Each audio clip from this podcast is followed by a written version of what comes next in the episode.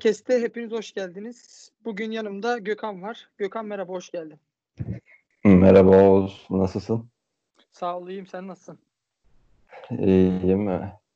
Öncelikle e, Fenerkest'in bütün Sporkest ailesine ve biz dinleyen herkese hayırlı olmasını diliyorum. İnşallah, İnşallah. dinleyenler için kaliteli içerikler üretebiliriz. Onlar da mutlu mesut bir şekilde aramızdan ayrılır. İnş, inşallah. Bugün e, tabii ki programın isminden de belli olacağı gibi dinleyicilerimiz de Fenerkest anlatalım.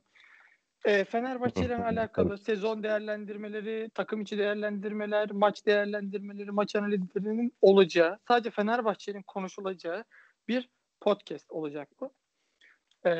İlk bölüme olarak da şu süreçteki özellikle e, liglerin oynanmamasından kaynaklı olarak ilk konumuzda ligin bu zamana kadar oynanmış olan kısmı e, Fenerbahçe'deki antrenör e, krizi e, gibi ya da oyuncu krizleri e, ön plandaydı bu sezon içinde.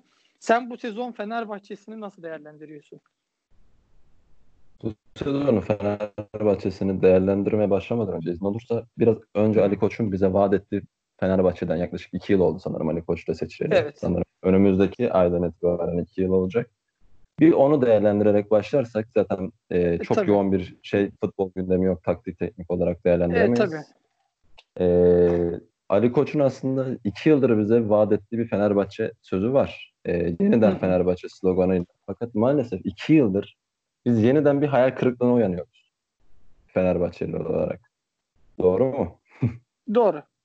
Yani iki yıldır e, bir en başa döndüğümüz zaman da e, Ali Koç tamamen şu şekilde düşündü. Hani sistematik bir şekilde getiririm. Fenerbahçe'nin bir sportif direktörü olur. Sportif direktör, teknik direktörle ilgilenir. Yani Semih Özsoy e, başkan, e, Semih Özsoy, Komolli ve Koku şeklinde bir sistemle başladı. Fakat ne yazık ki bu sistem başarılı olamadı. Bunu gördük. E, e, daha sonra taraftar baskıları sayesinde Ersun Yanal'ın gelme süreci vardı. Ersun Yanal'ı oradan değerlendirmeye başlarsak ben Ersun Yanal'ın geldiği ilk dönemin e, çok şeye katılacağını düşünmüyorum. Hani e, aldığı takım malum, transferleri kendisi yapmadı vesaire E, tabii vesaire. Bu şekilde yani Ersun Yanal'ı bu çevrede değerlendiremeyiz. Şeye geldiğimiz zaman Ama ikinci bu sezona başladığımız zaman- zaman bu sezona geldiğimiz zaman şimdi gelebilirsek bu sezona e, tamamen Ersun Yanal'ın istediği şekilde takım hazırlık kampı atlattı. Yani Komolli ile aralarında ne geçti bilemiyoruz tabii ki ama genellikle ortak çerçevede oyuncular alındı. E, devre arasından beri gerek Tolga Yarslan, gerek Moses gibi oyuncular tamamen kendi doğrultusunda alındı. E, fakat e, Fenerbahçe hep e, piyon aldı yani. Takımın bir veziri, bir kalesi eksik olduğunu iyi giderken fark etmedik ilk iki haftada, üç haftada Trabzonspor Evet. maçında. Ama ondan sonra fark ettik ki ya bu takımın bir kalesi yok, sol bek yok yani.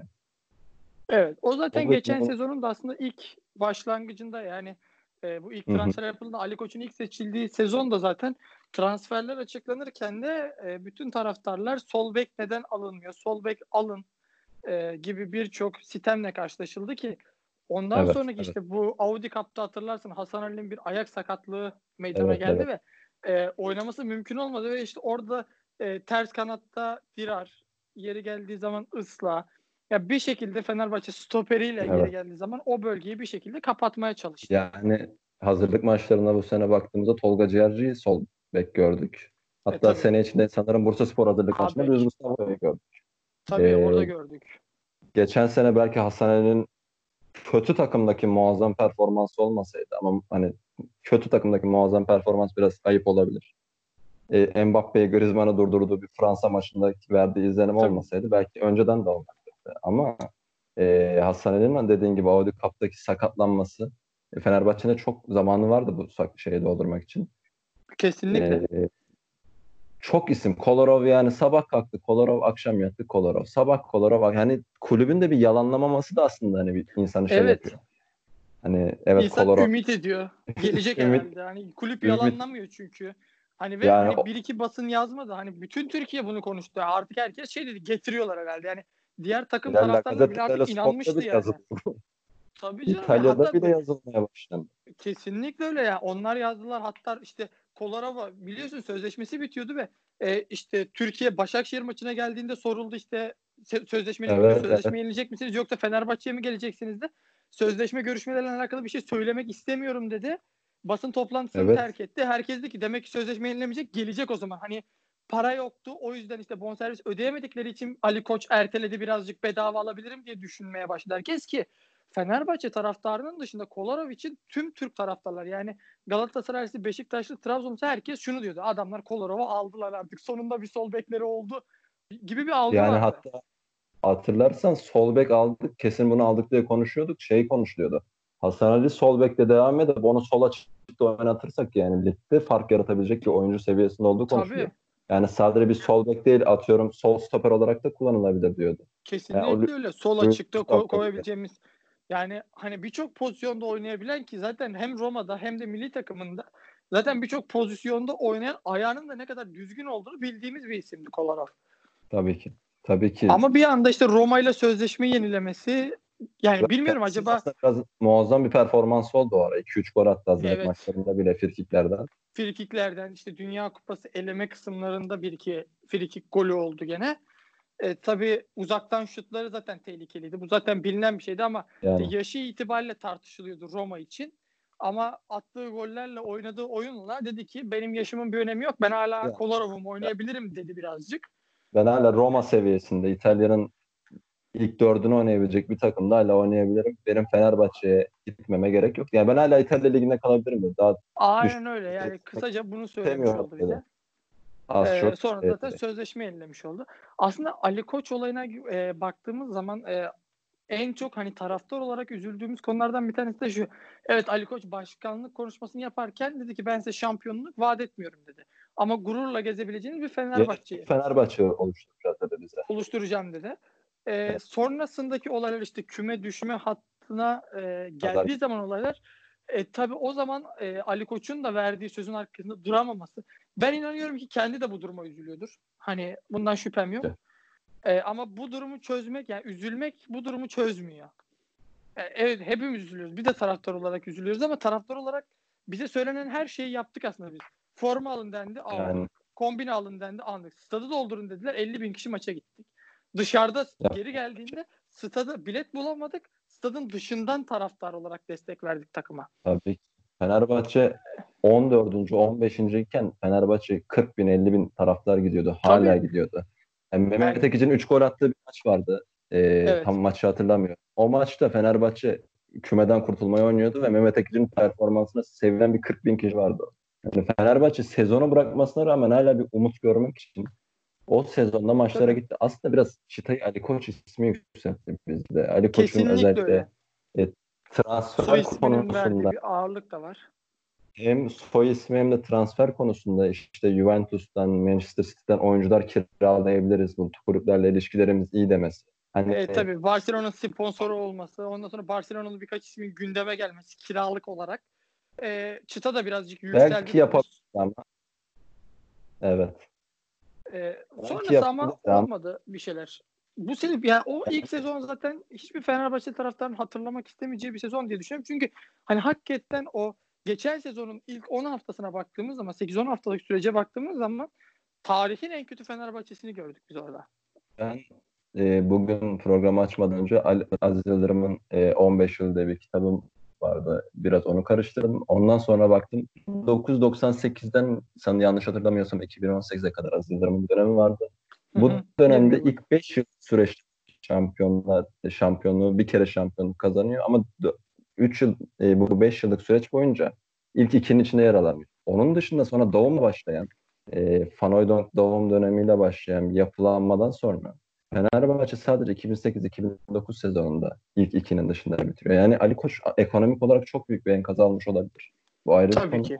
Ama futbol olarak bir enkaz almadı yani. Aykut Kocaman'ın 3 kere Kesinlikle yenebilse öyle. iki şampiyon olabilecek takımı aldığını burada atlıyoruz.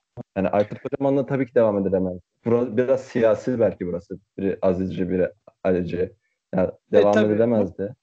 Ama Filip Koku'ya neden mesela kadar az Şans şans verildi. Ersun'a bu kadar az şans verildi. Filip Koku buradan e, derbi kontraya gitti galiba. Yanlış hatırlamıyorum. Derbi Evet. kontraya gitti. Premier Lig'e gitti, yani. Şu an ligimizden Premier Lig'e giden kaç hoca var? Bilic hariç. E tabii İngiltere'ye gitmek e, kolay bir iş değil. Hakikaten zor bir iş. Tabii. E, şu vardı, Philip Koko'nun dezavantajlarından bir tanesi şuydu. Hollanda Ligi'nden Türkiye Ligi'ne gelmek. E, Hollanda Ligi'ndeki futbola baktığımız zaman ve Türkiye Ligi'ndeki futbola baktığımız zaman arada ciddi bir e, uçurum yani mantalite farkı olduğunu görüyoruz. E tabii Philip Koku da birazcık bunun kurbanı oldu. Çünkü Hollanda'da daha yumuşak, daha böyle rahat bir futbol oynandığını görüyoruz. Ama Türkiye'de işler öyle işlemiyor. Daha sert, daha kıran kırana. Yani 90 dakikanın tamamında bir mücadele seyrediyoruz. E tabii Ya bu çok- tip bir yapılanmada da bir genç oynatmak istiyoruz. Çünkü Hollanda'da gerçekten böyle bir Hollanda liginde böyle bir şey var. Genç oyuncular çok ağırlıklı olarak oynatılır. Bu tip Tabii bir şey denemek istedi. Ama işte Türkiye ligine geldiğimiz zaman e, işler o kadar kolay işlemiyor. En azından Hollanda ligi kadar kolay değil bizim ülkemizde. Tabii ki Türkiye Ligi'nde bir de kenardaki hocanın duruşunun hani karizmatik bir adam, yakışıklı bir adamdı onu eleştirmiyorum tabii ki. Ama duruşunun, konuşmalarının bir sertliği olması lazım. Koku biraz da Kesinlikle. Altında eleştirdi. Ben hiç hatırlamıyorum. Yani şunları hatırlarız tabii ki. Fenerbahçe'nin bir futbolcusunun Pendik maçından sonra dayak yediğini hatırlarız. Ama bir fut, e, teknik direktörün otobüse alınmadığını ve bu şekilde aşağılar gibi gönderildiğini hiç hatırlamıyorum. Ya bunun altında Tabii ki. yani Fener bakıyorum 3 galibiyet, 5 beraberlik ve 7 mağlubiyet gibi bir çok, çok kötü bir karneyle bırakmış Fenerbahçe aslında. E tabii ki. Ki yendiğimiz takımlar da çok böyle iyi takımlar. E, güçlü Küme düşen takımlar. Bizim e tabii bizim kalibremizde takım değildi. Yendiğimiz takımlar. Ama Tabii. kendi kalibremizde hatta kendi kalibremizin daha altındaki takımlara baktığımız zaman çoğu mağlubiyet. En iyi ihtimalle bir beraberlik kurtarmışız. En iyi ihtim yani beraberliği yani galibiyetleri sanırım ilk 5-6 hafta içinde aldığımızı hatırlıyorum. Ondan Aynen. sonra zaten Yani- da- dağıldık. Yani sanki tatile çıktı futbol menajerde olduğu gibi. Tatile attı da Aynen öyle. kendi de şaşırdı. Kovuldum mu dedi. Otobüse niye almıyorsunuz beni gibi bir tepkisi oldu resmen. E Ama işte ondan yani. sonra ondan sonra gelen Ersun Yanal e, dönemine baktığımızda tekrardan yine e, dik duran bir figürü sergiledi aslında ilk geldiği gibi. Fenerbahçe şampiyon olacak. işte geri kalan maçlarımızı kazanacağız falan ama onun da sözleri pek icraatlarına uymadığını gördük yani. Kesinlikle öyle. Tolga Yarsan tra- yani parası olmayan bir kulüp. Camiaya sesleniş her hafta camiaya seslenen bir başkan uğraşıyor bunun için. 3.2 milyonla Tolga Yarsan'ı alması, 3.5 milyon euroya hiç oynatmayacağım ya Zayka alması. Ya nereden baksan bunlar 7-8 milyon euro yani. 7-8 milyon euroyu Tabii canım. miydik o zaman? Sol bek eksiğimiz o zaman da vardı. Sene başında da olabilir. Kesinlikle. 8 milyon euromuz olabilir. Biz satıştan elde etmedik biz bu parayı. Biz mesela Barış Alıcı'yı hala neden hiç oynatmadık onu çok merak ediyorum. Evet iki sezondur kiralanan bir Barış Alıcı var. Alındı genç olarak. Hatırlar Ee, mısın alınırken de Benfica maçı vardı. Barış Alıcı'nın çok Benfica maçı. performans gösterdi. Ya kaleye şutumuz yok. 90 artıda giren Barış Alıcı'nın kaleye şutları var değil. Tek şutumuz Ektir maçtaki ya. oydu yani. Ve hani kötü Evet. şutlarda, zayıf şutlarda değildi. Hani hakikaten kaleciyi zorlayan özellikle Kadıköy'de attığı iki şutta plaseleri tam köşeye giden ve kalecinin çok zor uzandığı şutlarda. Yani yeteneği Ferdi kadar var mı? Orayı izleyemediğim için bilemiyorum. E tabi. Belki vardır. Belki Ferdi ile beraber Fenerbahçe iki sene içinde cidden Ayevler olsun, Benziyalara imkan tanıyana kadar iki sene sadece Ferdi ve Barış Alıcı ile oynasak nasıl bir sağ sol kanadımız olur çok merak ediyorum. E, tabii ki. Bence denenebilirdi. Ya Barış Alıcı'yı tabii ki ben tutup demiyorum ki hocaya hadi altın oradan getirdin hemen al 11'e. Tabii ki böyle bir beklentim yok ama bunu sağa sola kiralayıp da e, aynı şeyi Berke için de yaptık mesela. Ben Altay için asla kötü kaleci demedim ama e, elinde Berke Özer gibi Avrupa'nın devlerinin peşinde olduğu bir kulüp varken şey tak, e, oyuncu varken Oyuncu. ki bu oyuncuyu Altın Ordu'dan sen zaten e, tamamen hatır gönül ilişkisine aldın. Ali Evet. Koç'la Altın Ordu Başkanı'nın arasındaki ikili iyi ilişkiden dolayı aldın. Yoksa zaten Berke Özer büyük ihtimalle Atletico Madrid ya da Manchester City'den birine gidecekti. Tabii ki. Sen bu iki kulübün elinden bu oyuncuyu aldın. Hiç oynatmadın. Sadece yedek oturtturdun. İlk sezonda kupa maçlarında forma şansı verdin ki çok net bir şekilde hatırlıyorum. Kupa maçlarında çok ciddi performanslar verdi. Tabii Hani ki. Tabii. Bir Evet, kalecinin yani şu vardır. Hani evet genelde gol yedikleri zaman takımlar suçlu kalecidir. Yani niye tutmadın gibi bir algı vardır ama. Yani, önündeki defansa baktığımız zaman Berke'nin bence o golleri yemesi bile normal yani. Yemediklerine bence dua etmemiz etmemiz lazım. Ay iyi ki yememiş diye. Altay'ın önünde de çok düzgün bir stoper tandemi yok. Yes. Ama Berke'nin o dönemki oynadığı Diego Reyes'lere göre çok çok iyi oyuncular var. Hani. Tabii ki canım. Serdar Aziz Yani- var en azından. Böyle duruyor en azından. Şimdi ilk Ali Koç'un ilk geldiği 3 haftayı hatırlarsan Bursa Spor maçından sonra biz gittik Harun Tekin'i falan aldık. O dönemi hatırlarsan. E, Fenerbahçe yani bir vizyon, bir planlama içinde olacağını düşünmüştü. Fakat yani 3 hafta içinde Benfica maçı, Bursa Spor maçı iyi alınamayan sonuçlar. Fernando'yu sattık, Giuliano'yu sattık. E, yanlış hatırlamıyorsam Jason'u, Joseph. E, Joseph de Souza'yı sattık. Onun yerine getirilen adamlara bakıyoruz. Harun Tekin gibi bir adam geldi. Ben e, 20, 20 yıldır Bursa'da oturuyorum. Bursa Spor'un çoğu maçını tarif, e, takip ediyorum. Ya burada senin oynatmadığın ikinci kaleci Mert Gö Mert e, Mert'in yedeği olan şeye getiriyorsun buraya. E, Harun Harun Tekin'i getiriyorsun. Ya niye Mert'i getiriyorsun? Niye Volkan Babacan'ı getirmiyorsun? Niye Ki Harun? şöyle bir durum var. Senin beğenmediğin Mert zamanında bu takımdan işte Volkan Demirel'in o zamanki performansından dolayı göz ardı edilen Mert Günok. E bugün baktığımız zaman kaleci. milli takımın hem az takım kalecisi oldu hem milli takımın artık az kalecisi ki bugün Türkiye'de işte 80 milyon insana sorsan e, Türkiye milli takımının antrenörü olsanız kaleye kimi koyarsınız? Herkes Mert Günok der. Mert Günok der. Mert Bursa Spor'da burada ilk döneminde onun da önündeki oynayan stoper tandemi biraz kötü olduğu için kötü performans sergiledi. Buna kabul. Ama ondan sonra üst üste koyarak Bursa'da iyi gitmesi, Bursa'dan Başakşehir'e transferi. Yani bu Fenerbahçe sezon zaten özellikle Fenerbahçe- geçen sezon da çok iyiydi. Geçen sezon mükemmeldi ama şansımda Türk milli takımına genel olarak iyi kaleciler var. Ha, Mert de onlardan biriydi. Fenerbahçe'nin. Mert'i göndermesi bir hata olabilir. Volkan gibi bir kalecim var. Volkan o zaman Volkan'ın bir derbi modu vardı. Her maç onu açabiliyordu o zaman. Yani Tabii. O zamanlar zaman- en efsane olduğu zamanlarda. Aslında Mert'in birazcık önünü kesen şey Volkan'ın o dönemki performansları Tabii oldu ki. ki, e. Mert'in aslında orada bir suçu günahı yoktu. Ya Volkan çok iyiydi. Ya Ve o hani kolay oynamak bir şey değil. Volkan Demirel'i kesmek. Tabii ki o oynamak istedi. Oynamak E, istiyor kesinlikle. dedi. Hani kötü bir belki kötü ayrılmadığımız birkaç oyuncudan biri olabilir yani son bir 10 Bence de. Belki. Hani bugün istese şartlar otursa tekrar gelebilir ama hani bunu Volkan Babacan'ı gönderdiğimizde de yaşadık. Yani Volkan Babacan da Volkan Demirel'in ikinci kalecisiydi. E tabii. Volkan Babacan daha 16-17 yaşındaydı. Fenerbahçe'nin alt takımından. A takıma çıktı. Tabii ki Bugün zaten Evet. baktığımız zaman hakikaten piyasadaki yani ligdeki Türk kalecilerin yarısı Fenerbahçe altyapısından çıkma. Serkan Kırıntılı, Ertuğrul Taşkıran, Mert Taşkıran Volkan Babacan yani ligin yarısındaki Türk kaleciler bizim zaten. Bize ait. Sadece kaleci çıkartabiliyoruz Fenerbahçe olarak. bir tane stoper çıkarttık. Onu da kaçırdık. O da Juventus'a gitti Merit Demiral. onu da hiç deneyemeden kaçırdık. Keşke birkaç maç denesin. Aslında o, o olayda da Merit Demiral olayında da Vitor Pereira'nın ciddi anlamda Merih'i A takıma çıkartıp oynatma ve bu çocukta potansiyel var dediği halde altyapıdan gelen raporun bundan hiçbir şey olmaz gibi bir rapor olmasından kaynaklı olarak bir e, sorun ortaya çıktı. Ma- Bence bu süreçte de bu dönemde de bence Fenerbahçe'nin bir türlü altyapıya dönememesinin sebebi altyapı antrenörlerinden kaynaklı olabilir. Yani işte Merit Demiral'a bundan hiçbir şey olmaz diyorsun. E, çocuk gidiyor Juventus'ta Ronaldo'yla takım arkadaşı oluyor. Geçen konuşuyor, anlatıyor, şakalaşıyorlarmış. Ronaldo buna selektör yapıyormuş. Yani e, bu seviyeye gelmiş olay. Demek ki bizim Aslında- sıkıntı var. Ali Koç sportif direkt Ali Koç koç grubunun e, bünyesinde olan biri olduğu için hani Ali Koç gidip de her şirketini kendi yönetmiyor. Yani onun da bir sportif bir direktör var. Aynı sistemi oraya getirmeye çalışıyor ama Fenerbahçe'de E, ki. sportif direktörlük sistemi Aykut Kocaman ve Teren Ağzaman'la bakarsak en başarısız olduğu dönemi de yine Ali Koç zamanında yaşadı. Kesinlikle. Yani Aykut, Terano en azından para varken ucuz Van Persie gibi transferleri yapabilmişti ki. Hatırlarsan Yani- sonrasında Terano'nun şey açıklaması vardı. Ben dedi Cayen'le dedi 8 milyon euro için dedi Kante'yle an- Kante için de 8 milyon euroya anlaştım dedi. Başkan Çok gitti çok dedi. Ozan Tufan'ı aldı dedi. çok çok iyi ilişkileri olan biriydi. Yıllarca Inter'de çalışmış. Ya benim hatırladığım kadarıyla Inter'i Hector Cooper'le beraber e, Inter'e Emre Belözoğlu'nu getiren adamdı zaten kendisi döneminde. Yani Aykut Kocaman'ın sportif direktörlüğüne baktığımızda birazcık tartışılabilir. Ama Andre Santos'u Evet Baron tartışıldı. Andre Santos Baroni gibi isimler getirdi. Daum gibi çok alfa bir menajerle karşı karşıya gelmesi tartışıldı. Ama bir şekilde baktığımız zaman Fenerbahçe yine şampiyonluk yarışının içinde oldu dedik o zaman. Kesinlikle.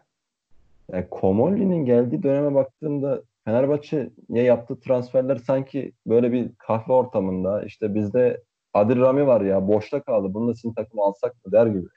Adil Rami Kesinlikle alıyoruz. Ee, Miha Zayk bilmiyorum futbol menajer oynayan insanlar belki bilebilir Miha Zayk ama Miha Zayk gibi bir oyuncu alıyorsun. Yani kesinlikle bir şey Yasin Benzi'ye mükemmel bir oyuncu kiralık alıyorsun. Çok iyi PR'ını yaptırıyorsun. Harika bir oyuncu aldık ama Hiçbir şey veremiyorsun. Slimani'ye getiriyorsun. Leicester City'den ki Sporting'de 38 maçta 36 gol attı diye PR yapıyorsun. Dört tanesini de Sonuç- Beşiktaş'a attı diye PR yapıyorsun. Ama Sonuç 25 maç 5 gol. Ama Total oyuncuların- Fenerbahçe'leri 5 gol. oyuncuların şöyle bir sıkıntısı vardı. Yani futbol menajer kariyerlerinde bitiricilik, özel yetenek falan mükemmel ama mental kısmı. Yani men, fiziksel özellik kısmı, güç kısmı. Bunlara hiç bakmadan alındı. Sanki sadece E, ilk iki tabii. tabloya bakarak alınmış gibi oyunculardı. E, Zaten ki- uyum sağlayan. Hat- zaten hatırlarsan e, hani şey olmuştu. E, işte dinine uygun yaşayan bir Yasin Benziya işte diz kapağının altına şey adı İslam olan bir forvetimiz var. Daha bu saatten sonra Allah da bizim yanımızda olur deyip küme düşüyorduk az kalsın. Vallahi Ee, bu yani böyle bir al... Yani Allah yer var bir de bu yıl. Hani artık İslam Mislam'ı da geçtim. Adamın izinin isminde direkt Allah var ki onu da hiç oynatmadık ki ben aşırı derece ümitliyim Allah yerden. ben de çok ümitliyim. Ki zaten e, bugün baktığın zaman bile yabancı medyalara işte en iyi işte 20 potansiyelli genç gelecek vaat edenlerde Allah yarı yazıyorlar İran olarak. Daha 17 yaşında yaptığı işler yaş anlamında ve ülkesi bazında baktığımız zaman ciddi işler. Yani İran gibi bir ülkede o seviyede futbol oynayabil, başarabilmek e, Büyük ciddi iş. Biz- anlamda önemli, büyük iş. Orta Asya ve Orta Doğu'daki oynanan futbola Avrupa futbolunun içine dahil olduğumuz için çok uzağız belki. Göremiyoruz veya takip eden sayısı çok az. Ya bu Libertadores'i takip etmememiz gibi bir şey çoğu insanın. E, Kesinlikle. Ama- sadece iddiacılar takip ediyor oraları. Yani genel olarak sadece iddia oynayanlar, ikincilik falan böyle. Onlar Ama Allah yarın Allah yarın performansı geldiği takımda üst düzey bir performans değildi belki böyle aşırı bir üst düzey değildi ama aşırı üst düzey gelecek vadeden bir performans da geldi. Ama Mevlüt Erdinç'in yerine değerlendirilememesi bu. Zaten Mevlüt Erdinç bu sene 3-4 maçtan önce oynadı. Onun yerine Onda da zaten go- gol yani çıldırttı birçok insanı aslında o konuda da. yani Oynadığı maçlarda millet çıldırdı yani. yani atıyor gol ama boş kaleye atıyor. Onu ben de atarım. Onu atmaya bir şey ki. Onu sokaktan adam geçse halı sahaya koydum forveti koysam gene atar onu. Boş kale zaten İşte- dokunuyorsun gol oluyor. Yani hani işte te- iki sportif direktör düşünelim şimdi. Terrana'nın getirdiği forvetlere bakalım. Van Persie ve e, Fernando. Fernando. Benim Türkiye Süper Lig gol kralı. Komolli'nin 3-4 yılda getirdiklerinden en iyilerinin ikisini çıkarsak Vedat'ı maalesef buraya dahil edemiyorum. Vedat belki Ali Koç yönetiminin yaptığı en iyi işlerden birkaç tanesinden biri olabilir bu Kesinlikle. anlamında. Ama Vedat ikinci bir adam hiçbir zaman Fenerbahçe'de Vedat'ın vereceği verimi gerçekleştiremiyordu. Hani Fernando Öyle. ligde çıktı, Van Persie ligde iyi değildi ama Van Persie de onu ne kadar beklentimiz o yönde olmasa da Ziraat Türkiye Kupası'nda Giresunspor'a 4 gol atarak karşılıyordu bir şekilde. E yani, Yani arada azından golcüm adı vardı. vardı. Bir de bir de en azından adı vardı. Van Persie'yi oynatıyor. Fenerbahçe forması giyiyor bu adam oluyordu. Yani ki Galatasaray derbisinde Beşiktaş derbisinde goller attı. Yani bu adam hani derbileri boş geçmedi. Hiç bütün derbilerde Trabzon'a 61. dakikada frikikten yani. attı. Fernando Hiçbir şey yapmasa derbilerde gol atıyordu. Fernando zaten ekstra bir şeydi. Yani vücut da hayvanımsı olunca tabii durdurması da güç oluyor. hayvan daha diyoruz arkadaşlar. Tabii canım yani hani direkt omzu vuruyor geçiyor, vuruyor geçiyor. Hiç umurunda Hem, yani. hem öyle hem de gol golü koklayan bir oyuncuydu yani. Golü atan bir Kesinlikle. oyuncuydu. Şenol Güneş'in Bursa Sporu'ndan Volkan Şen'i de aldığımız o dönemde Fernando'yu aldığımız dönemde çok iyi iş yapıyordu. Çok geçmişe gitmeyelim. Tabii ki yine geçmişe de aldık. Fenerbahçe taraftarı yine geçmişte yaşıyor olmasın. Ee, bu döneme geldiğimizde böyle bir şey de yok yani. Böyle bir forvet ikilisi Vedat sakatlandı hatırlarsan sanırım milli aradan sonra birkaç hafta oynayamadı. Ma- Aynen. Göztepe maçında falan yerinde oynadı. Ya Fenerbahçe taraftarı o zaman gördük yani bir ben şahsen bir taraftar olarak gördüm. Ya bizim Vedat'ımız var mı sadece? Bizim Geri Rodriguez'imiz de o zaman işlemiyor. Max Kruse'miz de o zaman işlemiyor. Orta sahamız E, da tabii. işlemiyor. Sağlıkın üzerine konuştuk. Vedat çünkü çok yani ikinci bir e, taktiğimizin olmaması aslında. ikinci bir planımızın ve planımızın olmaması. E, Ersun Yanal'ın belki gidişini hazırladı. Kesinlikle öyle. Ve gitti ve işin garip tarafı e, ben açıkçası kendim adıma konuşayım burada. Bu uzun bir süreç var biliyorsun hani bir iki aylık bir işte bu Covid-19 işte koronavirüsü Evet. dönemi var iki aylık ve e, işte lig bili, e, ligin son dönemlerinde son 2-3 maç hatırlarsan işte e, Zeki Murat Göle takımın başında çıktı. Onun iki maçlık bir hakkı vardı İki maçlık dolayı. evet e, lisansından dolayı ki açıkçası o süreçte de ben o kadroyu hazırlayanın Zeki Murat Gölü olduğunu düşünmüyorum. Yani o takımı o sahaya çıkartan Emre Belezoğlu'ydu. Volkan Demirel'le birlikte. Yani Bu şimdi ikili biraz o takımı yö- yönetiyordu aslında. Yani Zeki Murat Göle sadece diploması yani lisansı olduğu için ayakta duran sanki e, kadroyu hazırlayan oymuş gibi e, insanları gördüğü kişiydi. Ama onun Eczane Eczane gibiydi. Diploma, eczacılık diploması Zeki Murat Güre'de var. Diplomayı veriyor Emre Belezoğlu ile Volkan Demirel'e. Ve onlar bir dükkan açıyor gibiydi. Yani çok birazcık aynen öyle. tabir oldu ama. Eğer ki durumlar böyleyse son iki maça bakınca e, ne Volkan'dan ne de Emre'den sanki çok antrenör olabilirmiş gibi gelmedi. Tabii ki iki maç için çok az bu hani bir oyun, bir kişiyi değerlendirmek için çok az ama açıkçası Fenerbahçe'nin yani 180 dakikalık iki mücadeleden bahsediyoruz. Toplamda 180 dakika e, hiç umut vermedi. Yani hani bir an bile acaba bir şeyler olabilir mi? Bir şeyler yapabilir mi? İnatla e, Fenerbahçe'nin kadro özellikle seçimlerinde inatla bir yanlış olduğunu, inatla Deniz Türücü bir kanat oynatmaya çalışma isteği sürekli olarak bu bir e, şey haline gelmişti artık. Hani e, sürekli olarak Ozan Tufan'ı sağ beke koyayım. E, sol Evet. beke Tolga Ciğerci, sol kanada Tolga Ciğerci koyayım. Yani evet kanadın yok, Geri Rodriguez'in sakat. Neden peki Deniz Türücü 10 numaraya koyup Max Kruse'yi kanada çekip diğer kanada Ferdi Kazoğlu'nu denemedik? Çok zaman? haklısın. Ee, şunu hatırlayalım yani. Yine biraz futbol menajeri olacak ama futbol menajeri Hı hı. 19'da Deniz Türüç forvet arkası bir oyuncu. Evet. 20 Ve çıktığında da forvet 20'de arkası. sağ sağ kanat oldu bir anda adam. Yani sağ 24 kanatta 0 da forvet arkasıydı ama adam o kadar çok sağ alanda denedik ki adam sağ kanat oldu birden. Full oynamaya Evet. başladı. Yeşil full oynamaya başladı. Yeşil oynamaya ters ayaklı kanat oyuncusu oldu çıktı adam. Yani yani ve benim- mükemmel oynuyor bu arada. Keşke futbol menajerdeki gibi oynasın. Değil mi? Ve şey yani hani Fenerbahçe'nin Deniz Türücü almasının sebebi ve Deniz Türücü hani performansı sebebiyle işte al, o 10 gol 10 asisti geçmesi sebebiyle hani çift taneliğe ulaşması sebebiyle Fenerbahçe'ye getirilen bir isimdi. Deniz Türüç benim cidden beğendiğim oyunculardan bir tanesi ama Çok şöyle bir Yani- durum var. Hat, yine e, Kayseri'den aldığımız biri bize bir kazık attı maalesef. ve Mehmet hatırlarsan off record konuşurken de sana şey demiştim. E. Rami için özellikle. Her oyuncunun kendine has özelliği vardır. Sen o özelliği kullanırsan o oyuncu iyi iş yapar. Aldığın takımdaki işi yapar. Eğer o özelliği kullanmazsan o oyuncu o işi yapmaz. E biz Deniz Türücü aldığımızda Deniz Türücü 10 numara oynuyordu Kayseri'de. Bir, şimdi e, Fenerbahçe'ye getiriyorsun. E, Kanada çekiyorsun adamı. Adamı diyorsun ki 10 gol 10 asist yap. E, adam oranın oyuncusu değil ki. Nasıl yapsın o 10 gol? Moran'ın O- oyuncusu değil. Hem de e, ben Galatasaray maçında aslında Deniz'e ne kadar çok yüklenildiğini orada hissettim. E, bu Belhanda olaylarından dolayı. Aslında çok profesyonel dışı bir hareket yaptı. Ama hani o da o baskının altında. Yani oynayamadığı bir bölgede bir çabalamaya çalışıyor. Tabii ki. Hani Ya çok ben da geniş alan oyuncusunu çok daha geniş alan oyuncusunu o kadar dar bir yere ya bek bile oynattık adamı ya. Bek oynayabilir mi? Hak et. Sol bek sol beke koyduk adamı ya. Hani hakikaten bunu bek- denedik. Yani 10 numara oynayan 10 numara diye takıma getiren adamı sol bek denedik. Ya şimdi Alex 10 numaraydı. Alex'i değerlendiremeyiz bunu an. Giuliano diyelim mesela. Giuliano'yu sol bek oynattığımızı düşünelim ya. Acaba bu adam Türk olmasa ortalığı karıştırır mıydı Deniz Türüç? Kesinlikle Türk- karıştırırdı. Yani azıcık daha force yüksek birkaç milyon euro daha fazla olsaydı büyük ihtimal büyük bir Şimdi- ayaklanma başlatabilirdi. Bu takımda aslında Max Kruse'de de deneyelim. Max Kruse'yi sol bek oynattık. Acaba Max Kruse eli kolu rahat durur mu sosyal medyada? Ortalık yıkılır mı yıkılmaz mı? Max Kruse'yi sol kanat oynattılar Kruse- diye. Tabii ki na, bu nargile dumanını Ersun hocama üflüyorum diye bir üfler Heh. miydi? Üfler herhalde diye düşünüyorum. Senin dediğin bu Emre Volkan konusuna da değinmek istiyorum. Hı hı. Ee, bu Volkan'ın aslında kulübe bu şekilde katılması hatta bu dönemde Aurelio'nun da kulübe bu şekilde katılması yeniden Fenerbahçe imajındaki başarılı insanların aslında toplanması e, iyi bir e, oluşum olarak görüyorum ama e, Emre Belezoğlu'nun da bir antrenör ekibine katılmasını bekliyorum. Neden sportif direktörde bu kadar e, ısrar ediyoruz? Yani Emre'nin nasıl bir ilişkisi, oyuncu getirebilecek ilişkisi var Türkiye dışında, Sanırsam, Ahmet dışında? e, ben onu merak Biliyorsun işte Emre çok gençlik yıllarında Inter'de oynadı ki aslında Emre şu anda işte yaşayan en iyi 125 futbolcu arasında gösterilen bir oyuncu. Tabii İşte çok. Hatta işte Büyük fenomen Ronaldo'nun işte hayatımda oynadığım en iyi defansif oyun kuruculardan bir tanesiydi.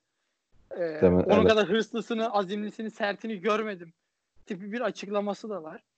Ee, bu Ama ikili şöyle- ilişkileri kullanarak hani Inter ya da işte Atletico Madrid gibi ilişkileri kullanarak e, ne kadar oyuncu getirebilir ya da Avrupa'da ne kadar oyuncu getirebilir ki? Hani başkanımız da Avrupa tarafından yani Avrupa'daki bütün insanların tanıdığı iş camiasından Evet. olsun, spor camiasından olsun herkesin tanıdığı bir Ali Koç ki bugün baktığımız zaman Koç Holding'in şirketlerine birçoğu Avrupa'nın büyük kulüplerinin sponsoru. Bunlardan bir tanesi Barcelona.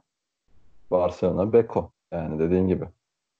Yani şimdi bu gerek var mı? Hayır. Bir de şöyle bir durum var. Ee, Türkiye'de sportif direktör işi çok e, yürür bir şey değil. Yani, yani çok elle tutulur, yarar sağlayacak bir şey değil bize en azından. En azından şu kaç tane ülke var? Almanya dışında sanırım Almanya'da da Bayern Münih falan bunu mükemmel bir şekilde uyguluyor. Ama bu tamamen genetik olduğunu düşünüyorum. Mesela Erik Abidal Messi kapışması çıktı koronadan önce Şubat Heh. ayı gibi. Tabii ki. Yani Messi ben gideceğim dedi. Olaydan dolayı gideceğim dedi yani. Bu yani bu kadar olay oraya o raddeye geldi. Evet ya, yani. Ya Messi bu adam 12-13 yaşındaydı bu kulübe geldiğinde, altyapıya geldiğinde. Yani 20 yıldır, 22 yıldır sürekli içinde bulunduğu, çocukluktan beri oynadığı kulüpten ayrılmayı artık göze alıyorsa bu oyuncu demek ki bazı şeylerde hakikaten sıkıntı vardır ve iki taraftan birinin gitmesi gerekiyordur. E, evet, Türkiye'de de oyuncuyu göndermek çok kolay değil. Çünkü genelde Türk oyuncularda da olsun, yabancı oyuncularda da olsun isim vermeye gerek yok ama Alper Potuk gibi mesela yattığı yerde para kazanmayı seven oyuncular olduğu için gitmez. Carlos Cabrera'nın kafayı açtığını unutmayalım. Türkiye'ye yani Carlos Cabrera tabii, tabii canım 2,5 milyon euro mu vereyim gideyim dedi. Yani hangi zaten benim anlamadığım şey şu hani Fenerbahçe'nin bütün Türk kulüplerinde biz bunu görüyoruz aslında. Sadece Fenerbahçe bazında konuşmayalım evet, burada. Tabii ki. Bütün Türk kulüplerinde yanlış bir transfer politikası var. Yani işte Avrupalı kulüplere bakıyoruz. İşte çok özendiğimiz işte Manchester City, United, Barcelona, Real Madrid ya Real Madrid 100 milyon euro verip 150 milyon euro verip istediği parayı verip istediği oyuncuyu alabilir. Onlar Ama geliri o düzeyde çünkü. Geliri o düzeyde çünkü. Fenerbahçe'nin, Galatasaray'ın, Beşiktaş'ın yani Türkiye Süper Ligi'nin geliri ne düzeyde? Biraz da buna bakmamız lazım. Ulan bu ülke ya Premier Lig ya dünyanın her yerinde yayınlanıyor bu lig. Adamların küme düşen takımı sonuncu olan takımı 90 milyon euro alıyor yayın gelirinden. Süper Lig'de şampiyon oluyorsun. Kupayı kazanıyorsun. O kadar parayı bir arada görmem mümkün ya değil. Hiç unutmam 3-4 yıl önce ligin sonuncusu e, Şakir'i almıştı. Hatırlamıyorum o zaman kimdi. Şakir'i galiba ya da Sunderland ikisinden biri. Sunderland, Sunderland diye hatırlıyorum. 20-30 milyon sterlin arası bir para vermiş. Küme düşen takım. Bugün Bursa Spor küme düştü ve komple altyapı oyuncularını oynatmaya başladı. Yani böyle bir fark var. Yani e, tabii bizde şampiyon olan takım bile bırak yani Fenerbahçe Galatasaray şampiyon olacak yani 30 milyon euroya Şakir'i alacaksın. Ya onu geçtim Porto'yu bir örnek verebilir. Porto bile Porto. batacak yani bayrağı iflas bayrağını çekecek haberleri çıktı bu bilmem kaç milyon doları getiremezse diye bu Covid'den e, ortamından dolayı. Aslında bizim artık bir Barcelona, Manchester United'ı örnek almamız lazım ama ne olarak örnek al? Belki yönetici olarak örnek almamız lazım. Ama Kesinlikle futbol olarak örnek alacaksak artık ne yazık ki çok bizden farklı dediğimiz Ajax örnek alacağız. Porto'yu örnek alacağız. Kesinlikle. Ajax bugün 19 yaşındaki çocuklarla Şampiyonlar Ligi yarı final oynadı yani, ki. Belki Leipzig'i örnek alacağız. Tabii ki. Evet. Adamlar Dortmund'u çıktılar. Dortmund'u alacağız. Klubun oluşturduğu Dortmund'u örnek alacağız yani. Bunlara örnek almamız lazım. Emre sportif yani... direktör olarak gelecek diyelim. Geldi. Ya buna Kimi uygun getirecek? hoca getireceğiz. Yani Erol tabii. Bulut olabilir. Bielitsa'nın onun altında çok çalışabileceğini, Emre'ye çalışabileceğini düşünmüyorum. E, tabii yani ya açıkçası e, or- oraya oraya da geleceğim aslında ama e, yani bu a, örnek almamız kulüpler konusunda aslında hakikaten e, işte Real Madrid'de United'a bakmamıza gerek yok. Yani çünkü United işte Paul Pogba'yı aldılar değil mi Mourinho döneminde? 105 milyon euro ödediler Paul Pogba için. Çünkü yıllık geliri 1 milyar dolarmış o euroymuş o. 105 milyon euro adam için bir şey demedi yani. Bir şey demedi ve şöyle bir durum var. Çin'e gittiler hazırlık turnuvasına 70 milyon euroluk forma sattılar. Dünya Kesinlikle. çapında o sezon. Sadece Pogba'nın form yani totalde satılan forma 70 milyon euro kazandırdı kulübe. E Pogba'ya zaten 100 milyon almıştı. 30 milyon euro kaldı zaten geliyor. 30 milyon euroya Pogba almış oldu adam. Bu mantıkla baktığımız zaman. Kesinlikle. Yani adam zaten aldığı oyuncu da çıkartıyor parasını ama Türk kulüplerini yani bugün Çin'de evet bugün Çin'e git birçok insan Manchester United'ın formasını giyer. Alır. Barcelona United giyer. Barcelona evet. United giyer. Çünkü o kulüpler bizde bir de e, yapılan bir şey yanlışı var. Hep aynı yere kamp Avustralya'ya. Avustralya'ya gidip de ne yapacağız kampta? Yani o niye Avustralya'ya Yıldırım yaptı ama dedi ki niye gidiyoruz dedi. Ben topuk yaylası yaptım burada kalalım. Oyuncular gelsin burada oynasın dedi. Heh, o daha Şu, da kötüleştirdi işleri. Daha mahvetti. Kimse tanımamaya başladı. Heh, kimse tanımamaya başladı. En azından Avustralya'dakiler tanıyordu. Şimdi onlar da tanımıyorlar ki. Avustralya'daki tanıyanlar da gene biz biziz ha. Biz Türkleriz yani. Orada yaşayan gurbetçiler. Gurbetçi. Yani başka gene kimse tanımıyor yani. Şöyle bir şey oldu. Türk, Çin, Heh. Hindistan buralara gitsek nüfusları 1 milyar bu insanlar. var. 100 milyon forma satsan zaten köşeye dönersin. Ya İlhan Mansız 2002 Dünya Kupası'nda Koreli bütün kızları aşık ederek yani onu bile değerlendiremedi. Beşiktaş 3 milyon dolara o zamana göre iyi para. Hani Tabii, tabii. öyle bir PR oluşturabildik. Hiçbir zaman biz zaten batıya çok bakan insanlar olduğumuz için ülkecek. Çok bu tarafta Orta Doğu'da veya işte Orta Asya'da neler olduğunu görmüyoruz gene. Kesinlikle. Oradaki büyük pazarı atladık. Yani Beşiktaş bunun için girişimlerde bulundu fakat yönetimin değişmesi mesela çok başarısız. Ee, yani bunu fazla yük olarak gördüler Çin'e açılmanın o dönem işte Ee, e, evet. Burak Yılmaz'ın falan gitmesi iyi PR çalışmaları yapıldı fakat gerisi gelmedikten sonra önemi yok. Evet, tabii. Yani tabii Türk oyuncuların oraya gidip futbol oynaması da biraz e, bizim oyuncularımız için sıkıntı olabiliyor. Çünkü işte çok Evet. farklı bir kültüre gidiyorsun oraya. E, bilmediğin, hiçbir şekilde anlamadığın ve saçma sapan bir alfabesi olan bir ortamdasın. Yani hiçbir şekilde hani Latince olsa gene ya bir şekilde internete yazar.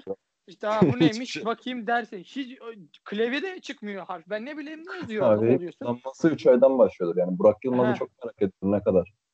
Ersan zaten- Adem de gitmişti sanırım. O ne kadar Ha. konuşacak merak ediyorum. Heh, Ki zaten hani Burak Yılmaz da sonrasında işte sonrasında Trabzon'a geldiğinde tekrardan şey dedi mesela e, hani kulüp Türk oyuncu için e, Hı. biliyorsun hani o dönem Çin'de çok fazla yabancı oyuncu vardı. O zaman sınır Tabii, tabii. getirilmemişti daha.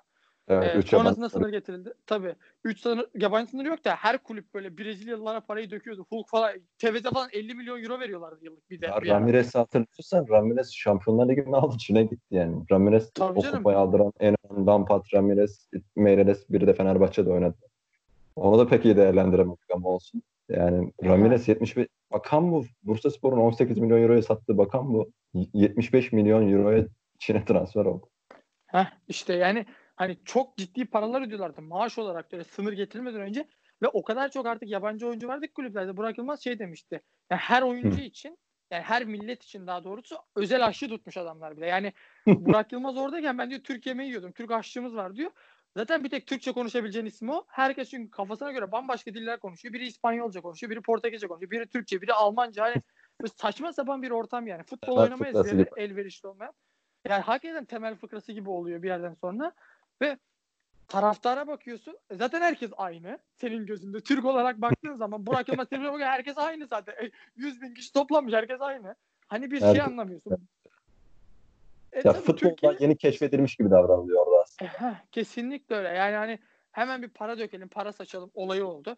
Sonrasında ama kendi liglerinde herhalde çok ümit göremediler. Sonra biliyorsun Inter'i satın aldılar falan böyle garip garip olaylar yaşandı o dönemde. Milan'da da alanlar bunlar. Ha Milan'ın da tabii 99 %99.9'unu mu satın aldılar hatta %0.01'ini bulamadılar herhalde. Kimde oldu belli değil. Teknoloji- Teknolojide Çin'in çok ileride olduğunu hepimiz biliyoruz ama futbolda çok bizden de çok kafa yapıları olarak çok geride olduklarını Tabii. gördük. Özellikle Milan'ın transferlerine baktığımızda yani. Yani Ama biz- kesinlikle. Biz bu pazara da açılamadık maalesef. Bu pazarı da Evet kesinlikle. Yani, Yani Av- Avrupa ile aramızda çok büyük bir makas 2013 yılında şuradan her zaman söylüyorum Avrupa ile makas nasıl oluştu? Galatasaray Real Madrid maçını hatırlarsın. Galatasaray'ın 3-1 mi 3-2 mi ne yendiği maçı. aynen. Biliyorsun Üç. değil mi? 3-1 3-2 yendi maçı Galatasaray turu geçebilirdi. Bir sene sonra Bale'i alarak o Bale transferi Avrupa Türkiye makasını öyle bir açtı ki bizim bir daha 100 onlara örnek milyon euro çıkınca. E tabii Evet. 100 milyon euro bir anda Real Madrid bir çıkardı. Evet. 100 milyon çıkınca dünya rekoru kırıldı. Sonra Evet. zaten bir anda Galatasaray'da aynı takımlar neredeyse bir daha karşılaştı Galatasaray'ın. Bir, o bir sene içinde makas açıldı. Hani o zaman görmemiz lazım ki biz artık Avrupa'ya örnek alamayız. Bizim örnek alacağımız altyapıdan oyuncu yetiştiriyor. E, kesinlikle Leipzig'e bak bugün. Adamlar Leipzig, kümeye çıktılar. Ya daha dünkü takım Leipzig. Bugün Şampiyonlar Ligi'nde e, şeyde Bundesliga'da kafaya oynuyor. Şampiyonlar oynuyor. Daha dün çıktın lige bir dur derler adama yani. Hiç Ya Wolfsburg'un şampiyonluğu nasıl? O Wolfsburg milyon dolarlar harcamış ki o takım. tabii canım. O, for, Ya- o takımın forvetinde grafikte vardı. Atıyordu zaten her şeyi. Jeko vardı. Bu adamlar da çok iyi paraya sattılar, gittiler. Belki bir daha şampiyon hiç olamadılar, yaklaşamadılar. Ama, Ama bir kimse yani 2001 yılında Gaziantep Spor'a bakarsak Fenerbahçe'nin şampiyonluk yarışında verdiği karesinde Ömer Çatkıç'ın falan olduğu Gaziantep Spor bile altyapıdan birikim sayesinde hani o kadar uzağa böyle farklı takıma gitmeye gerek yok. Fenerbahçe Tabii canım. 2003-2004 zamanında Ümit Milli takımının işte Servet Çetinler olsun, Mahmut Hanefi Erdoğdu gibi isimler olsun, Selçuk Şahin, Volkan bu isimlerle beraber 10 yıllık, 15 yıllık zirveye oynayan bir süreç çekmedi. Ama bugün Fenerbahçe'nin yerli rotasyonuna bakıyorsun Tolga Yarsan, Tolga Ciğerci. Tabii ciğerci. Yani Ferdi'yi maalesef sayamıyorum çünkü oynamıyor çocuk. Yani Ya veya Barış oynayamıyor. Salih Uçan'ı sayamam. Zaten gitti. Yani Yiğit, Güve, Yiğitan Güveli'nin, Güveli'nin Reyes'ten ne farkı vardı da gitti mesela? E tabii ne ki. kadar onu oynatmak diye En düşünmeden azından edemiyor. fizikliydi. Reyes gibi yere düşmedi ya da otoboka penaltı yaptırmıyordu. Yani Adam hatırlarsan bir Reyes'in bir maçı var. Oyuna girdi 10 saniye sonra penaltı yaptırdı oyuncu içerme takımı. Evet, evet yani o varken Sonra 5-3-2 taraftar yuhaladı. Evet sonrasında taraftar yuhaladığı zaman e, taraftar suçlu oluyor. Ya ayakta Tara- duramıyordu adam 10 saniyede penaltı yaptırdı. Bu ben yuhalamasam bu daha ne yapmaz? yani Fenerbahçe taraftarı şampiyonluk falan tabii ki her taraftar ister ama Her Fenerbahçe tarafta. taraftarının genel kişilik yapısı verilen sözün tutulmasını ister yani. Verilen söz Aziz Yıldırım varken de Aykut Kocaman geldi son dönemde şampiyon olacağız dedi. Şampiyon olmayı bekledik. Olamadık o yüzden yuvaladık. Ali E, tabii Koç ki. dedi, iyi bir futbol oynatacağım. Şampiyonluk sözü vermiyorum dedi. Olmadı. O yüzden yaptık. E, yuhaladık veya hala eleştiriliyorsa o yüzden. Yani hala iki buçuk aydır tabii ki Covid-19 süreci de çok önemli. Ama iki buçuk aydır hala bir menajerle anlaşamadık. maalesef. Kesinlikle. İsmimiz Yani- bile geçmiyor. Erol Bulut dışında Evet. üçüncü isim bile gelmedi Bielitsa ile e, Erol. E, Bielitsa Erol Bulut ki büyük ihtimalle şu süreçte olursa Bielitsa olur ki çünkü Erol Bulut'un zaten Alanya Spor'u bırakması mümkün değil. Avrupa Ligi'ni oynayan ve kupaya oynayan bir takımı bırakıp da Fenerbahçe'ye gelmesi mümkün değil. Bunu zaten kimse beklemesin böyle bir şey.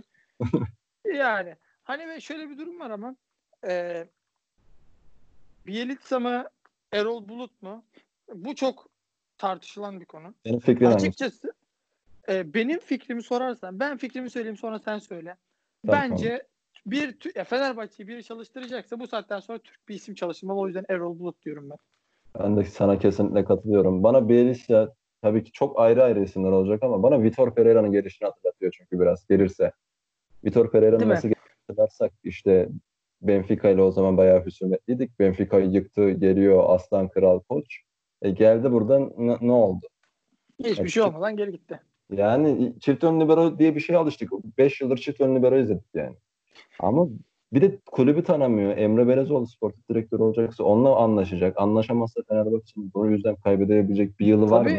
Artık Erol yok. Bulut ayrıca bu takımın yıllarca formasını giymiş, Tabii, ekmeğini tabii. yemiş bir oyuncu yani. Altıda Aykut, işte, Aykut Kocaman'a ortaya açan Trabzon'da adam. Az çok Ben- kültürde diyor yani. Hani E, tabii ki Fenerbahçeli olmanın ne demek olduğunu biliyor. Fenerbahçe'nin ne olduğunu biliyor. Şimdi Tabii. evet Bielitsa e, fi- fix olarak şeylere alıştık. Hani her takımın yabancı hoca getireceği zaman e, şey vardır. Fenerbahçe çok büyük kulüp, büyüklüğünü biliyoruz. İşte Galatasaray çok büyük kulüp, büyüklüğünü biliyoruz. Halbuki hiçbir şey bilmiyorlar. Yani ya Pereira içine gir Vitor Pereira'nın şeylerini e, sen söyle. Basın toplantıda bitmek bilmeyen ba- basın toplantılarında neler yapıyordu yani. E, da tabii canım. futbol tarzları aynıdır demiyorum. Ama sanki oluşturulan algı aynı. Twitter'daki oluşturulan algıdan bahsedeyim. Aynı dönemleri bana hatırlattı yani. E, bu yüzden öyle. sana katılıyorum. Zaten bu saatten sonra da e, bir yapılanmaya gideceksen en azından artık aynı dili konuşabildiğin adamlarla gitmen lazım. Kesinlikle Erol öyle. Bulut çok iyi bir tercih olur. Ama Erol Bulut'u getirmek, iyi transfer etmek bunun bir şey değil. Artık Fenerbahçe'nin bir yılı şampiyon olarak kurtarmaya iki yılı değil. Üçüncü yıldan sonra altyapıdan işte bir orta sahayı yedek olarak hazırlayabilecek bir yapılanmaya gitmeye başlaması Fenerbahçe adına faydalı olur yani diye. Kesinlikle öyle. Ee, ben daha önce işte Dortmund'un biliyorsun işte Dortmund'da Jürgen Klopp döneminde oluşturulan Evet. bir e, sistem vardı ki o dönemde aslında Dortmund da aynı Fenerbahçe durumundaydı. 2007'li yıllarda. Çok Hakikaten çok Fenerbahçe şu anda daha da kötü durumdaydı. Evet Fenerbahçe'den borç olarak daha da iflasın eşine gelmişti. Artık kulübü Yani kapatacaklar. o Galatasaray'dan seviyedeydi yani. düşün. Ga- Galatasaray borç alıyoruz. Kulüp devam o şekilde. Ama ona rağmen neler yaptılar? Sen anlat. O dönemki e, e, evet getirilen isim Ali Koç gibi bir şirketin CEO'su getirildi takımın başına ve adam 5 madde sundu sadece kulübe. Dedi ki altyapıya yöneleceğiz. Gereksiz para harcamayacağız. Aldığımız oyuncuları, yetiştirdiğimiz oyuncuları iyi paralara satıp borcumuzu ödeyeceğiz. Tabii. Ondan sonra adım adım başarıya ilerleyeceğiz. E, bu mantalikte baktığım, mantaliteyle baktığımız zaman başarılı oldular mı? Önce her şeyden önce genç oyunculara yöneldiler bir anda. Ki hoca olarak da dediler ki genç bir hoca gelecek. Mainz'dan sanırsam yanlış hatırlamıyorsam Mainz'dan Mainz'dan evet. Jürgen Jürgen Klopp. Klopp'u getirdiler ta- takım başına. İlk yaptıkları hamle buydu. Yavaş yavaş geldiler. Gittiler geri geldiler. En kötü dönemlerinde hiç istemeye istemeye gittiler Bayern Münih'ten borç aldılar. Bugün neden Lewandowski'yi kaybettiler? Zamanda neden Mario Götze'yi kaybettiler? Belki niye Eli Kalan'dı kaybedecekler? Hı. Yani Erling bu- Haaland'ı bir kaybedecekler. Ki sosyal medyada hatırlarsın çok dalgası geçti. Ee, Bayern Münih kendine çok iyi forvet buldu diye böyle dalga geçildi. Evet şey var bir tane karikatür var. Lewandowski ile işte onların e, Beckham, Beckenbauer galiba şeye bakıyorlar. Haaland'ın e, gol sevincine falan bakıyorlar. Az çok altyapısı gibi oldu dememiz de çok yanlış olur. Bu iki E, kulüp ki. yani Borussia Dortmund öyle bir yapılanmaya girdi ki Şampiyonlar Ligi'nde Real Madrid'i eledi. Tabii canım. Sonra Bayern Münih'e kaybetti. Son dakikada Robben'in golüyle. Evet ve bu Şam e, bu Real Madrid 4 yıl üst üste 3-4 yıl üst üste kupaya götürdü 5 yıl falan. Yani 10 yıldır oynayan bir takımı eledi. Böyle bir yapılanmaya gitmek lazım. Yani gitmeye Kesinlikle başlamak için sabır lazım. Hani E kesinlikle. Filip- Bence Ali Koç'un da kafasındaki şey bence öncelik e, Dortmund'un yaptığı gibi e, bu borcu bir şekilde azaltmak. Çünkü e, borç yiğidin kamçısıdır diye bir söz var ama bizim biraz kamçı da büyük, uzun bir de. Hani euro artıyor yani kötü. E, tabii ki sürekli olarak ya ödeyemediğin zaman çünkü evet Ali Koç'un Fenerbahçe için maddi olarak yaptıkları şeyleri burada hiç kimse eleştiremez. Ne Tabii ben ne sen ne de sokaktaki herhangi bir Fenerbahçeli Ali Koç'un maddi olarak mali olarak Fenerbahçe'ye verdiği desteği kimse ağzını açıp hiçbir şey diyemez. Sportif olarak herkes eleştirebilir. Başarılı oldu mu? Olamadı. Herkes Olamadı. bunu söyleyebilir. Ama Şuna- mali olarak cebinden 50 milyon dolar vermek, bütün şirketlerin 100 milyon dolar karşılığında sponsor yapmak, üstüne kulübün kendi bankasından kredi çekip borç, diğer bankalar olan borçları ödeyip kendi bankasının üzerine aldı bir de borçları. Yani Tabii mali yap- olarak yapabilmek yapıyorsun. yapacağı her şeyi yaptı bu adam. evet yaptı ama sportif ya belki sportif alana düşünmek e, sadece o şey diye düşünmüş olabilir Ali Koç. Yani ben mali borcu kapayım işte sportif alana bilen kişileri getireyim onlar onunla ilgilensin ben bununla ilgileneyim. Fakat belki geldikten sonra fark ettik ki Fenerbahçe'yi bir kulübü yönetmek yani Fenerbahçe Türkiye'de bir kulüp yönetmek hani bu kadar sistematik yürümüyor. Benim her şeyle ilgilenmem E, tabii ki. derken Ya çünkü burası Koç yani. Holding değil. Yani burası yıllardır Değil. oturmuş bir Koç Holding değil. Ya burada yıllardır işte sadece Aziz Yıldırım dönemi değil, öncesinde de çok inişlerin çıkışların olduğunu e, Tabii ki bu- gördük. Aziz Yıldırım'ın 20 yıllık sürecinde çok iniş çıkış gördü Fenerbahçe taraftarı. Yani e, çok yanlış karar gördü, çok hat doğru kararlar gördü, çok eleştirildi, çok arkasında duruldu. O kadar karışık süreçler geçirdik ki işte Şampiyonlar Ligi'nde çeyrek final oynadık. Ertesi sezon Şampiyonlar Ligi'nde çeyrek final oynadığı ben- adamı kovduk. ya Aragon Sonra eski bir geldi. 80 yaşındaydı. Öldü en son kulübede. Galatasaray 4 attı Enteresan. yüzüydü galiba. Yani hani böyle böyle olaylar yaşadık yani. Hani saçma sapan olaylar yaşadığımız Bütün dönemler oldu. Kurması mükemmel olay. Bunu çok Yani hani- herkes hatırlamaz. E, tabii canım yani eskiler hatırlıyordur. Hakikaten bizim de yaşlı olduğumuz mu ortaya çıktı bu durumda? Sanki öyle bir şey çıktı. Yaşlı şey diye Yaşlı aldı. çıkıyor. Kaç yaşında bunlar? Hangi mağaradan çıktınız beyler siz olacak galiba. Fenerbahçe Altı. Şampiyonlar Ligi'nde çeyrek final oynadığını hatırlayan insanlar toplanıyor burada. Cidden Tabii canım.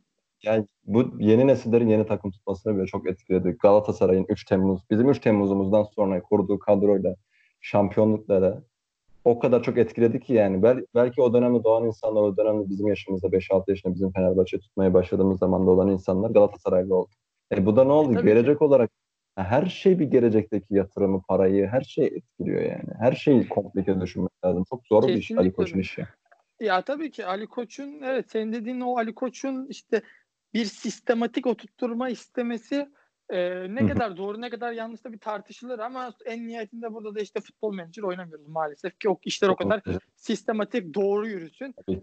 E, Tabii. ama şöyle bir durum var. E, sonuç olarak ortada ödenmesi gereken bir borç var ve bu borcun birçoğunu Ali Koç ödedi. İşin garip tarafı Fenerbahçe şu an dört büyükler arasında baktığımız zaman da en çok borcu olan kulüptü iki sezon önce. Tabii ki. Ve şu anda baktığımız zaman en az borcu olan kulüpler. En az borcu olan kulüp durumuna geldi. Beşiktaş bir rakibimiz Beş- mali başarı. Tabii ki rakibimiz Beşiktaş'ın bu 5 yıl içinde iki kere Şampiyonlar Ligi'ne katıldığını ve iki kere şampiyon olduğunu da düşünerek E tabii. ki bir yapılanmayı gör- Mesela Fikret Orman'ın ilk geldiği dönemdeki yapılanmayı Menemen döneminden sonrasına atlarsak örnek Tabii alabiliriz canım. düşünüyorum. Ama Beşiktaş'ın şu an geldiği durum e, Ahmet Nur Çebi ne dedi? Elektrik faturasını ödeyemiyoruz kartla yuvasını dedi. Yani bu duruma geldi Beşiktaş. Hani ne olduğunu dememek Kesinlikle öyle. E, ama ben şuna inanıyorum açıkçası net bir şekilde bunu da söyleyeyim buradan. Eğer ki Fenerbahçe önündeki mali zorlukları, finansal fair play konularını aşabilirse ve borcunu artık normal bir seviyeye getirebilirse e, işte o zaman e, hem Ali Koç ve kuracağı en azından e, antrenör ekibi ve kuracağı kadro özellikle bence Tabii. Türkiye'de değil Avrupa'da da e, birazcık korku salacak bir ekip olur. Çünkü e, Tabii şu ki. açıdan bir avantajımız var. E, Galatasaray'ın başkanı olsun, Beşiktaş'ın başkanı olsun hepimiz, hepsine saygım sonsuz. E, onlara bir şey diyeceğimden değil ama onlara karşı kıyasladığımız zaman hayatı boyunca onlara göre maddi olarak hiçbir zorunluluğu olmamış. Onlara göre çok daha maddi olarak rahat olmuş bir isim. Yani Daha büyük vizyonla eğitim almış Tabii. biri de diyebiliriz ayrıca. kesinlikle öyle. Yani eğitim Genç, seviyesine baktığın zaman da genç diyoruz Ali Koç için de ya, genç gözüküyor ama o da şaka maka 50-55 yaşına geldi. 55 olmuş bari hadi koç kaybetmeyelim bu arada. Değil mi? Sorusun. Yani arada arada Yani Fenerbahçe baş, Fenerbahçe başkan konusunda diğer kulüplere göre biraz daha Fener, zengin iş adamları bize daha çok sahip çıkıyor diye Ferit Evet. Şahenk'in, Murat Ülker'in zamanında e, sahip çıkması, Ali Koç bakıyoruz. Alişer'in oğlu bile e, dahil olabilir. Tabii canım. Diğer Beşiktaş'a falan baktığımızda göre yani biz biraz daha sahipsiz camia değiliz onlar. Çünkü Galatasaray'ın ben yaklaşık 20 yıldır Galatasaray'ı takip ediyorum. 20 yıldır hiç başkanlarını sayamam. Beşiktaş'ın Tabii Yıldırım canım sürekli Demirören değişiyor. ya Beşiktaş yine şeye göre. Ama hani bir böyle bir liseden gelmiş olsun diye bir kültürümüz de yok. Tamamen bizim istediğimiz heyecanlı, zengin, bize çok iyi oyuncu alabilecek. Bizim e tabii bizim bir de avantajımız şuydu. İşte hatırlıyorsun. Hı E, hı. Galatasaray'ın eski başkanı Ünal Aysal, gelmedi şu anda. Yok Ünal Aysal değil. Bir önceki başkanları. e, Adnan Polat.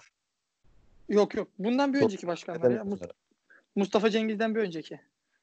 E, Dursun Özbek'le Duygun Ha, Dursun. Özbek. Ha. Aha. Duygun Dursun Özbek.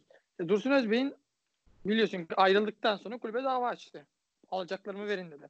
Yıldırım Demirören kulüpten ayrılırken. Kulüpten ayrılırken Yıldırım Demirören Beşiktaş'a şey senet imzalattı. Tabii. Bildiğin. Evet. Paramı ödeyin dedi. Ama bakıyoruz Aziz Yıldırım'a. Aziz Yıldırım dedi ki ben bu kulübe para verdim dedi. Benden dedi ben ölsem dedi o kul- bu kulüpten dedi paramı geri istemem dedi. Ben de Fenerbahçe'ye verdim o yaptığına parayı. Ben paramı sen. istemiyorum dedi geriye. Terrapize Galatasaray yanlış olmasın ne kadar sponsor oldu? Sanırım 3 2-3 milyon euro bandına sponsor olurken biz önümüzdeki abi sponsor sanırım 5 milyon euro falan veriyor. Tabii canım. Yıllık Senelik 5 yani. milyon veriyor. Çok üst süre. Ki Yani- benim bildiğim kadarıyla o 5 milyondan 10 yıllık bir sözleşme ve totalde 50 milyon euro ve o para da nakit olarak ödendi zaten kulübün kasasına. Yani Tıpkı e, işte Ali Koç bir şekilde tabii yani sadece 50 milyonluk hibenin dışında bütün ya biliyorsun Aygaz bizde, Avis bizde, kenarlar Tüpraş? yani Koç Holding'in bütün e, şirketleri sponsor ve 10 yıllık sponsorluklar işte hepsi 5-6 milyon euro yıllık veriyor ve bunların hepsi nakit olarak kulübe ödendi. 10 yıllık şekilde ödendi. Hani yıl yıl ödenmedi ve bu paralar toplu şekilde direktman borcu kapattı ve üzerine işte Ali Koç'un krediyi kendi üstü bankasına çekmesi faiz yok bir şey yok. En azından hani daha rahat öderim diye. E böyle Ya bir mantık varken basketbol takımı da bir sponsor bulamadı. Ona da direkt e, Beko Beko. 25 milyon euro yani Euroligi kazanan takım bugün 1-2 milyon 3 milyon euro alsın. Yani zarar ediyorsun her türlü. Bugün Barcelona'nın Real Madrid'in takımlarına bakarsak basketbol takımlarına onlar hani Barcelona Regal Barcelona. Barcelona Regal değildir. Regal zaten bir takımı Hı hı. kurar. Her şey var. Barcelona ismini satar. Biz onu da yapmıyoruz. Fenerbahçe Beko şeklinde bir takım kuruyoruz yani. Ve hiçbir karşılık belki hiçbir kar etmeden 25 milyon euro 30 milyon euro bir bütçe ayırıyor. Yani Tabii ki ben Ali Koç'un buradan bir karının olduğunu düşünmüyorum. kesinlikle Fenerbahçe'nin bir karı yok hadi koç. Kesinlikle öyle yani Ali Koç yani Fenerbahçe buradan kar edemiyorken Ali Koç'un kar etmesi mümkün değil. Ayrıca şöyle bir durum var. Hani Ali Koç e, oldu yani ailesinin zaten Koç yani Koç ailesinin içinde bulunduğu maddi imkanlara baktığımız zaman da zaten öyle Fenerbahçe'den gelecek 3-5 milyon euroya bakacak Yok, adam değil zaten. Hayır. Tabii ki değil yani. Fenerbahçe dediğimiz gibi Metin Aşık döneminden beri biraz daha geçmişe giderse hep bir zengin Hı başkan. Hani Kesinlikle. kaçırımı ya bugün hani ka- başka kulüplere konuşmak doğru olmaz ama Ünal Aysal'ın bile döneminde avukatlara para vermesi konuşuluyor. Atıyorum yani. Ama hiçbir zaman böyle olaylarla karşılaş bizim karşılaştığımız olaylar genellikle çok sportif hatalar işte Krasiç'e neden 8 milyon euro verildi, Hı. Mehmet Topuz'un 9 milyon dolar alındı gibi hatalar. konuşuluyor bizde. Bizde biraz da sporun içinde, futbolun, transferin içinde kalan hatalar konuşuluyor. Veya elimizden E, kaçırdık. tabii ki. Diğer kulüpler gibi ekstra bir şeyimiz de yok. Ee, E, tabii. yönetim Yok eski başkanı şu kadar para ödememiz gerekecekmiş. Eski başkan bize dava açtı. Bunu nasıl ödeyeceğiz gibi hiçbir zaman öyle bir düşüncemiz olmadı. Ki bugün Aziz Yıldırım'a da baktığımız zaman Aziz Yıldırım evet Fenerbahçe başkanı olduğu zamanlarda ismini kimse bilmiyordu Aziz Yıldırım'ın. Ama Aziz Yıldırım NATO'nun işlerini yapıyordu. NATO Birliği'nin işlerini yapıyordu. Yani Tabii ki. müteahhitti. Aziz Yıldırım'ın e, ab- e, dayısı ve zaten onlar üç kardeş. Aziz Yıldırım dayısının Fenerbahçe'nin kongre üyesi olması. Fenerbahçe'nin 1989 kadrosunda da e, malum 103 e, yıl- 103 gollük kadromuzda da zaten e, kulübün içinde biri olması kendi orada eğiten biriydi. Aslında Ali Koç'a da farklı bir şey yapmadı. Ali Koç'u da kendi şeyini alarak Fenerbahçe'nin içine kattı. Bir sürü Murat Özaydın'la Nihat Özdemir gibi. Nihat Özdemir şu an federasyon başkanı ama bu şekilde isimleri de büyüttü. Aslında oradan e, Ali Aziz Yıldırım bize kazandırdığı bir şey diyebiliriz belki. E, zengin iş adamlarının bu kulübe katılmasını, genç zengin iş adamlarının ve Fenerbahçe kalkındırmasını istedi Ferit Şahin gibi, Murat Ülker gibi. Hani E, tabii Ali ki. Koç'un bunu devam ettireceğinden şüphemiz yoktu ama bugün Ali Koç'un yönetimine baktığım zaman Semih Özsoy dışında ben birini tanımıyorum bu arada. Birkaç kişi Evet. daha var. Ama bir eleştirilebilecek bir noktası güçlü bir adam, bir figür yok yani. Mahmut Uslu'yu hiç sevmem Fenerbahçeli olarak. Ama Mahmut Uslu gibi çıkıp da konuşup da böyle bir Fenerbahçe'nin hakkını savunabilecek bir adam yok. Fenerbahçe her Tabii sene, canım. her hiç ben iki senede olduğu kadar gazetelerde bu kadar eleştirilip gerildiğini hiç hatırlamıyorum. Çünkü başkan çıkardı veya Mahmut Uslu veya başka kimse ikinci başkan o çıkardı payını verirdi ama Semih Özsoy konuştuğunda daha çok bir şeye düşüyoruz. Aslında başkanın burada yaptığı diğer bir sistematik hata bence futbolla e, sportif direktör de istiyorsa sportif direktörle başkan arasında Abdülhamim Albayrak gibi her türlü herkese her e, şeye nedir onun adı e, herkes nabza göre şerbet verebilecek bir adamı bulması gerekiyor. Yani her Kesinlikle öyle. Semih Özsoy Ersun Yanal'la kavga ediyor. Ali Koç diyor. Ali Koç'la kavga ediyor. Ersun Yanal. Yani bu dengeyi ayarlayabilecek biraz da Kesinlikle. bir- Ekibin bence değişmesi gerekiyor Ali Koç'un ekibinin de. daha güçlü bir e, en azından Tabii. iletişimi güçlü bir ekip olması lazım. Fenerbahçe'de iletişim Evet. hatası da var. Yani Komolli diyor ben Zanka'yı getir. Zanka'yı gö- götürüyorum. Paletti'ye getiriyorum. E hocanın acaba fikri ne? Heh, hocanın fikri ne acaba? Yani e, diyorum ya hani bu tip bir e, ciddi anlamda Fenerbahçe'de koordine eksikliği vardı ki bazen yeri geldiği zaman da masaya yumruğunu vurmak gerekebiliyor. Hatırlarsın. Sanırsam bir Trabzon maçıydı. Yanlış hatırlamıyorsam Özgür Yankaya'nın yönettiği bir maç vardı ve yani gerçekten Fenerbahçe'nin yani. doğrandığı böyle kıyım kıyım kıyıldığı bir maçtı. Ve Aziz Yıldırım dedi ki Özgür Yankaya bundan sonra bu stada giremez. Girerse bir daha onu çıkartmam dedi. O olaydan iki sezon geçti. Aziz Yıldırım başkanlığı bıraktı. Ali Koç başkan olana kadar Özgür Yankaya bir daha Fenerbahçe maçına gelmedi. Şunu da hatırlatalım. İzleyicilerimiz veya dinleyenler belki yanlış yapabiliriz ama 2006 Denizli şampiyonluğu kaybettikten sonra Denizli Aziz Yıldırım gittikten sonra lige çıkabildi. Hani Aynen bunun öyle. nasıl bu örnek çok bir uç örnek olabilir ama Aziz Yıldırım sportif olarak, e, medyatik olarak çok güçlü bir figürdü.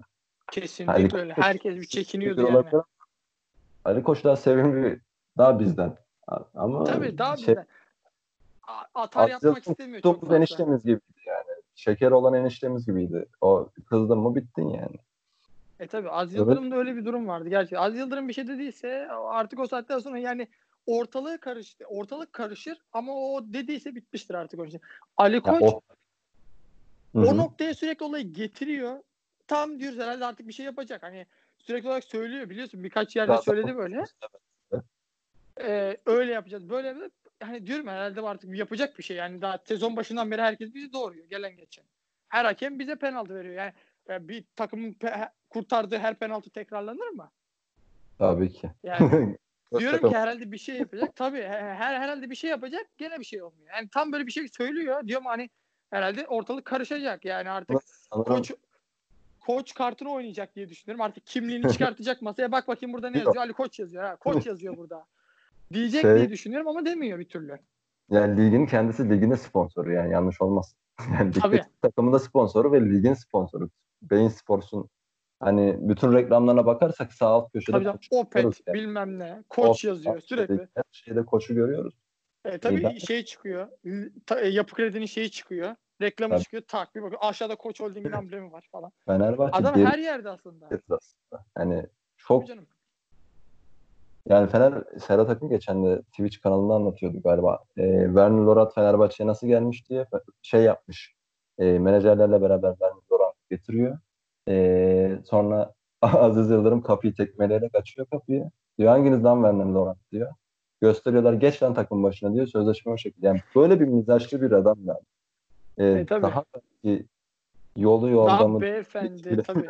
beyefendi bir adam. Daha Geç- iyi eğitim almış, yurt dışında eğitimler almış, kendini geliştirmiş. Bir de e, aileden gelen bir kültürü olan bir adam olduğu için tabii biraz Türkiye- daha beyefendi. yüzde kırkının sahibi bir adam diyebiliriz yani. Kaç Tabii milyon ki, kişi iş istihdamı sağlayan bir. Yani Fenerbahçe burada kabuğunu değiştiriyor aslında. Ama Fenerbahçe kabuğunu değiştirirken bu kadar e, sürüklenmeyi, itilip kakılmayı, medya tarafından kötü görülmeyi hak ettiğini düşünmüyorum. Yani kaç tane Fenerbahçe'nin hakkını savunan bir spor yazarı kaldı ona bakıyorum. Çok Ahmet Ercan hiç saymak 2-3 istemiyorum. tane. Çünkü Ben Arfa hala havalimanı demiş Ahmet Ercanlara göre. Hala bekliyor alacaklar. 14 Hala günlük karantina bekliyor. süreci bitince imza atacak. 14 gün evet Fenerbahçe'den çok etkilendi bu devrede falan demiştir. Yani yok Fenerbahçe medyatik gücünü kaybetti. Fenerbahçe içinde. Volkan Kazak, Volkan Demirel'i, Emre Bal, e, Emre Berezoğlu'nu getirerek belki içten bunu kazanmaya çalışıyoruz ama çok kolay olmayacak. İçten kazanırsan Tabii dışarıda bir güçlü maç vermen lazım. Kesinlikle öyle. Bugünkü programın da sonuna gelelim. Teşekkür Evet. ederiz bizi dinlediğiniz için. İlk- Sana da İlk, teşekkür ederim. aynen öyle. İlk program olduğu için birazcık uzun oldu. Çünkü konuşacak çok şey vardı ama bundan sonraki programlar bir saate uzamayacak. Daha kısa süreli olacak. E, bu ilk programa özel olduğu için hem işte programın konusu e, hem de uzun süredir planladığımız bir program olduğu için Fenerkest. E, tabii ki Hı. biraz da anlatmak istedik ve öncesinde konuşmak istedik aslında. Ama bundan sonraki ilerleyen süreçlerde tabii ki daha e, kısa vadeli şeyler konuşacağız. O yüzden de biraz daha kısa sürecek programlarımız.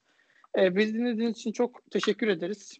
Herkese. E, sağlıkla kalın, evinizde kalın. Evde kal. Aynen evde kalın. E, bir sonraki podcast'te görüşmek üzere. Ee,